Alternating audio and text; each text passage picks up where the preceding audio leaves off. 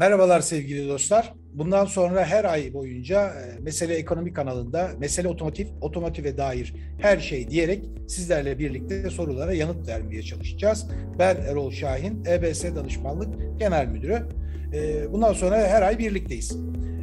Konumuza geçerken şöyle bir konuyla başlayalım. Bundan sonrasında arzu ederseniz bu videonun altında yorumlar kısmına dilediğiniz gibi sorularınızı yazabilirsiniz. Her ay o soruları değerlendirmeye çalışırız.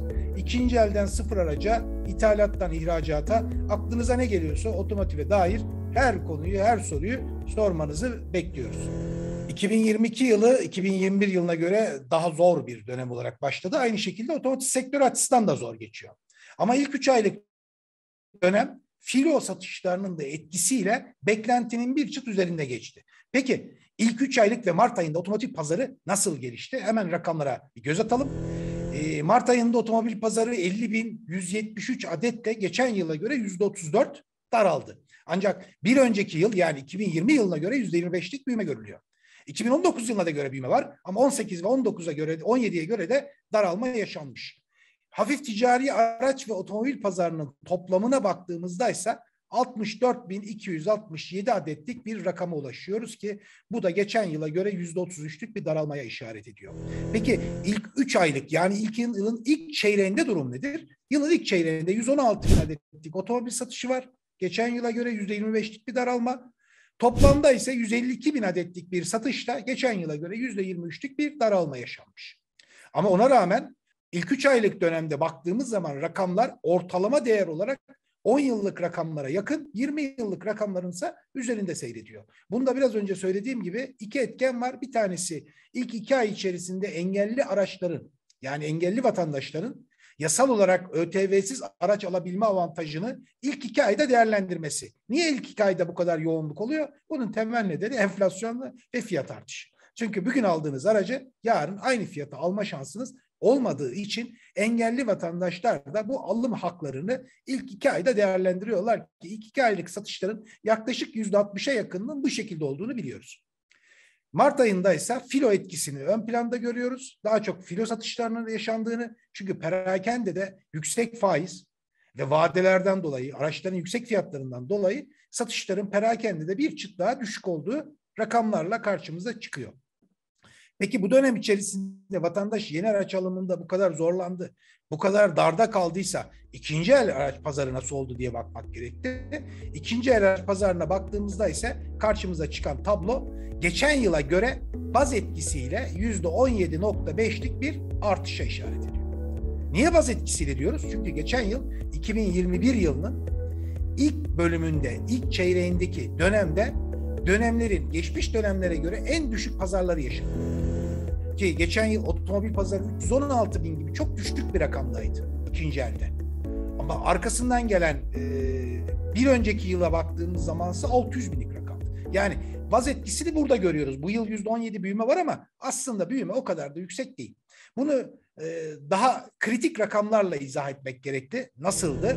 Burada en önemli dikkat çeken nokta alım gücü. Şimdi ikinci el otomobil pazarı arttı ama nasıl arttı? O zaman şunu mu anlamalıyız? Evet insanlar zaten kuyruğa girmişler, araç alıyorlar diye mi anlamamız gerekiyor? Hayır, öyle de anlamamamız gerekti. Çünkü gücümüz ancak hurdaya yetiyor.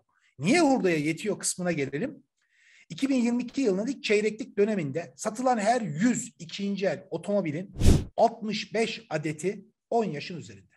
Düşünün 10 tane araç satılıyor, 6,5 tanesi hatta 7'ye yakını 10 yaşın üzerinde. Başa saralım. 100 tane ikinci el otomobil satılıyor. 51 tanesi 15 yaşın üzerinde. Veya 39 tanesi yaklaşık 40 tanesi 20 yaşın üzerinde. 20 yaş araç dünyanın neresine giderseniz gidin hurdadır. Hurda statüsünde kabul edilir. Avrupa'da 10 yaşın üzerindeki araçlar da hurda statüsüne alınıyor zaten.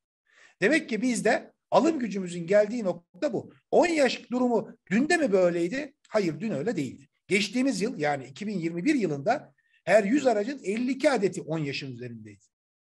Oysa şu an geldiğimiz pozisyonda rakam 65'e çıktı. Ve muhtemelen önümüzdeki aylarda bu rakam 70-75 diye gitmeye devam edecek.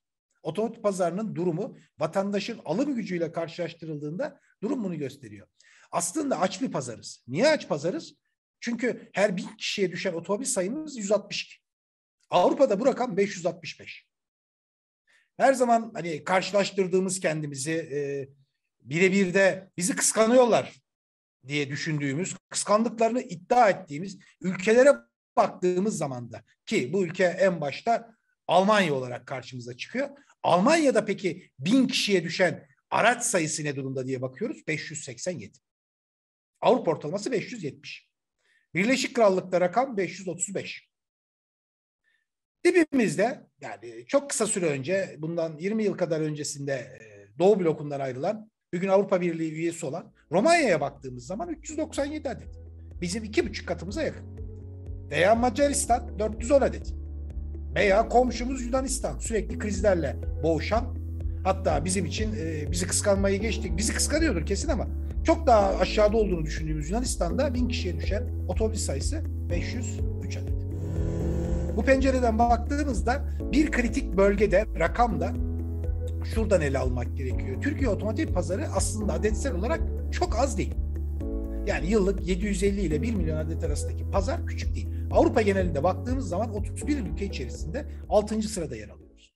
Ama aslında pazarı neye göre bakmamız gerekiyor? Adetten çok, çünkü nüfusumuz çok büyük. Biz bugün 84 milyonu geçmiş, 85 milyonluk nüfusumuzla Avrupa'nın Almanya ile birlikte en büyük ülkesiyiz nüfus olarak. Bu bağlamda pazara bakarken, pazarı karşılaştırırken tek kriterimiz adet olmamalı. Burada en büyük karşılaştırma unsuru nüfusa göre satış olmalı. Nüfusa göre baktığımız zaman pazardaki durumumuzu hemen bir çıkartalım. 1000 kişiye düşen, 1000 kişiye yapılan satış adetine baktığımızda 0,79 adetlik satış gerçekleştirmişiz. Yani ilk çeyreklik dönemde 1000 kişiye bir adet bile satış yapmamışız. Rakam bu. Avrupa'da rakam 3. Biz 31 ülkenin içerisinde 30. sıradayız. Sondan bir öndeyiz. Peki sondaki ülke kim? Bulgaristan. Bulgaristan'da rakam kaç? 0,57.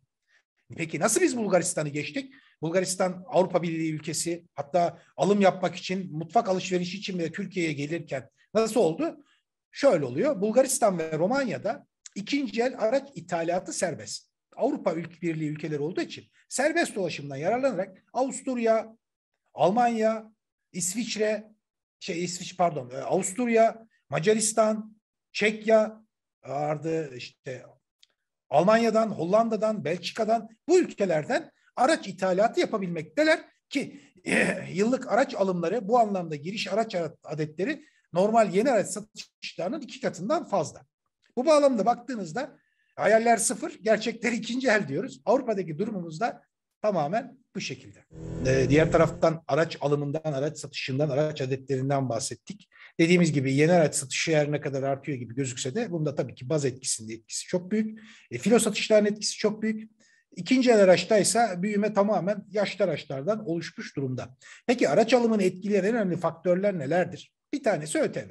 Biliyorsunuz dünyanın en yüksek ÖTV oranına sahip ülkeyiz. Bir otomobile uygulanan ÖTV en düşük araçta dahi hemen hemen birebir de vergi ödüyoruz. Yani 100 lira araca ödüyoruz, 100 lira da vergi ödüyoruz. Çünkü bugün en son ayın rakamlarına baktığımızda şu çıktı karşımıza. Satışların %60'ı %80'lik ÖTV diliminde, yaklaşık %25'lik kısmı da %70'lik ÖTV dilimine girmiş. Yani üzerine %18 KDV'yi de koyduğumuz zaman şu çıkıyor. Bir araç kendiniz alıyorsunuz, bir araç devlete alıyorsunuz.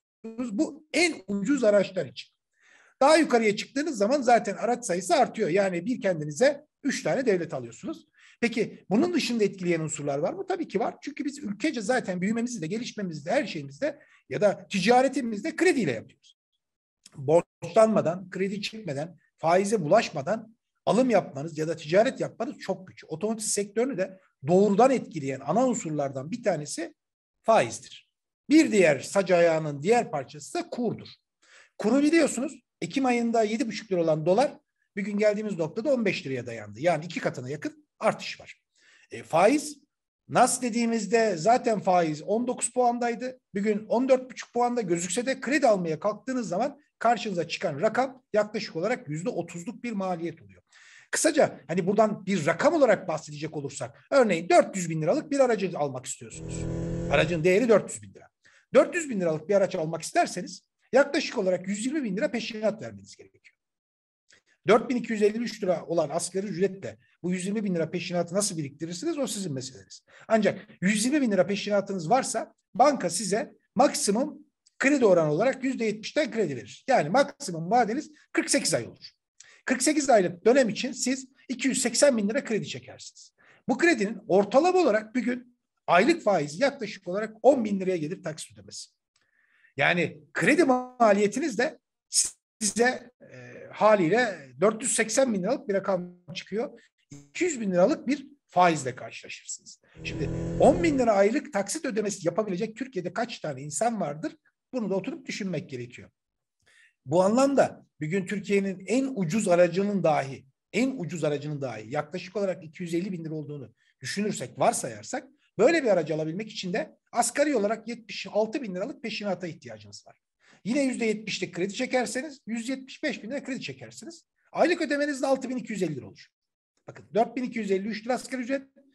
En ucuz aracı almak için çekeceğiniz maksimum kredi ve vadede aylık ödeme 6.250. Alım gücümüz burada ana etken haline geliyor. Yani sadece aracı almanız da yetmiyor biliyorsunuz. Aracı aldıktan sonra MTV ödüyorsunuz. Akaryakıt ödüyorsunuz. Her yıl muayene ödüyorsunuz.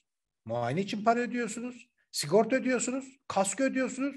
Ki bir gün 3 yıllık kredi süresi veya garanti süresi bittikten sonra kasko yapılan araç sayısı sıfıra yakın. Neredeyse hiç kasko yapılmıyor. Hatta onu geçtik. Bir gün yollarda gezen araçlarımızın yaklaşık olarak %12'si kasko ve sigortaya sahip değil. Yani trafik sigortası olmadan trafiğe araç çıkabilir mi? Kanunen çıkamaz. Ama %12'si çıkabiliyor. Bir gün yollarda artık alım gücünden, ekonomik şartlardan dolayı sigortasız araçların sayısı her geçen gün artmakta.